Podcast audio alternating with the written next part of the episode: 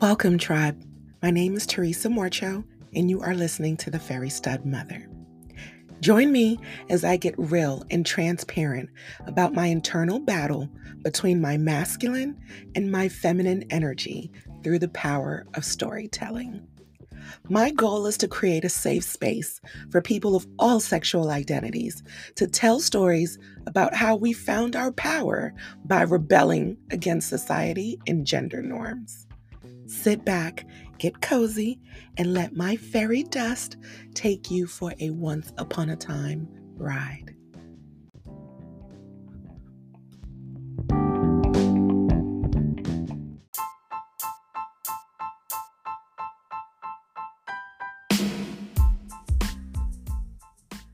Before we get started, I would love for you to join me at studmodelproject.com.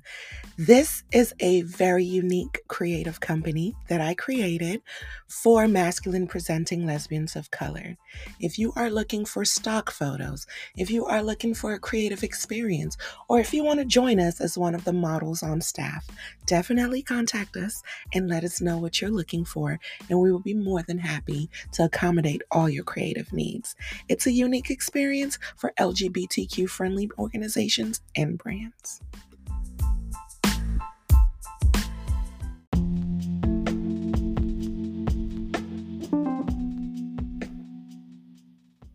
All right, tribe, listen up because this is going to be a juicy one. So, this is my first episode, of course. So, let's just dive right into it because I know what you came for and I'm just going to give it to you, right? Right. So, we're going to talk about all things sexuality, sexual orientation, gender, and how we all present that to the world. All right. So I'm going to tell you my story. And a little bit of that is just going to be a lot of um, experiences that I've had as I have traveled through this journey called life. I always knew I was different. Not a run fast, dance well, or a genius kind of different, but that kind of different that felt like a war was going on inside me and I couldn't identify who was winning. See, I grew up in a very polarized world. I come from Cameroon, West Africa. And in my world, men were masculine and dominant, women were feminine and submissive, and both were very heterosexual.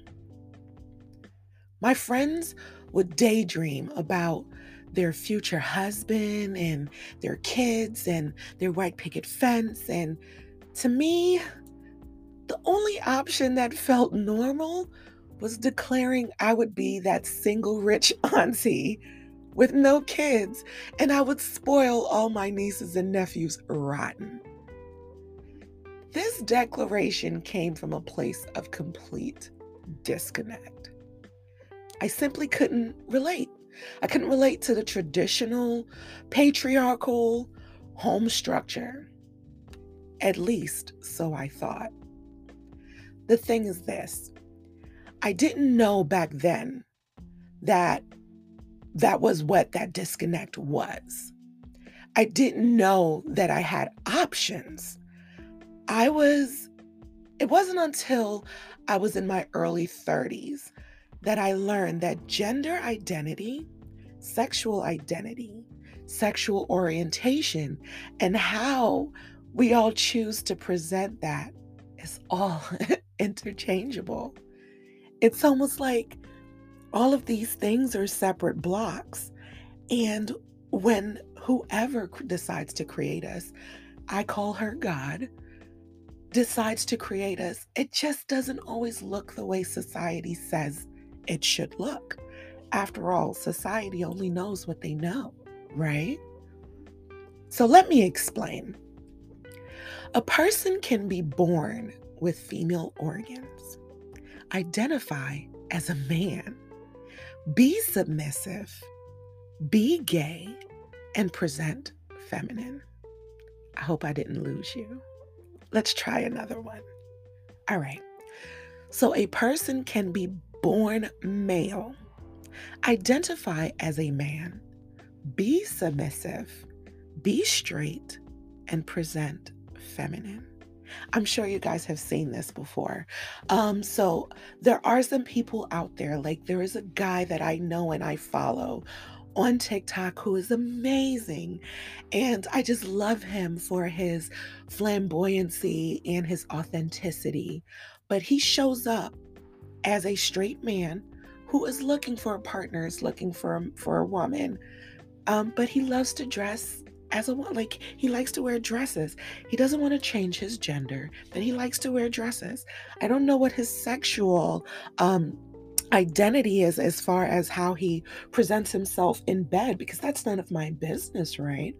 However, that in itself can be a complete shock to some women who maybe you have a guy who's straight who is um you know masculine presenting um and who is very submissive in bed. He may want you to take charge. He may like a more dominant woman. So I say all this to say when you see someone, realize that we are no longer in this society that is so polarized. So I will go back to my story. So I hope I didn't lose you in all of that. So in my story, I am growing up a kid in Cameroon, and all I see is a man who's dominant and takes care of his family, and a woman who is feminine and submissive and nurtures her kids and is and is that role. But I didn't relate to all of one side. It's almost like I had this part of me who wanted to take care of my home, who wanted to provide for my family, who wanted to be the head of household. However, I wanted to be a mom and I wanted to feel that nurturing aspect of, of femininity. Um, but if you're looking at me in bed, I can be very aggressive. I can be very dominant. However, I am gay and you know, I'm a lesbian. So there's these dynamics in people that when we see them up front, we don't see that part, you know, and we judge them based on what society tells us that they should be. So when you see a man, you expect him to be dominant, you expect him to look masculine. And when you see a woman, you expect the same. So, this entire movement of being authentic to oneself is very empowering. If you can tap into what side of the spectrum you fall under let me let me take it back just a second. So growing up again when you're talking about a polarized world it's one or two but when we're talking about gender, gender, it's not one or two. Gender is 1.1, 1.2, 1.3. And if you want to take it even further, it could be 1.11, 1.12. What I'm saying is there is no male and female full stop. There's everything else in between. And then when you take outside of that gender, now you're talking about someone's um, gender identity what they feel they are, right? And there's some people who don't understand that. And they don't understand. And I am almost ashamed to say I was one of those people. I was one of those people who thought if you were born woman and you transition into a man, you date women. Duh. And if you dated anything else outside of that, I thought it was weird. I thought it was I don't know, another level of gayness. So I didn't know that either. I had to do a lot of self work to understand what the dynamics is. So, unfortunately, in the LGBTQ community, we have roped transgender into this because it gives a level of protection under that umbrella. But in reality, transgender is under female male. So when you think about it that way, you realize that a woman can be gay, straight, or bi. A man can be gay, straight, or bi. So a trans person can be straight, gay, or bi.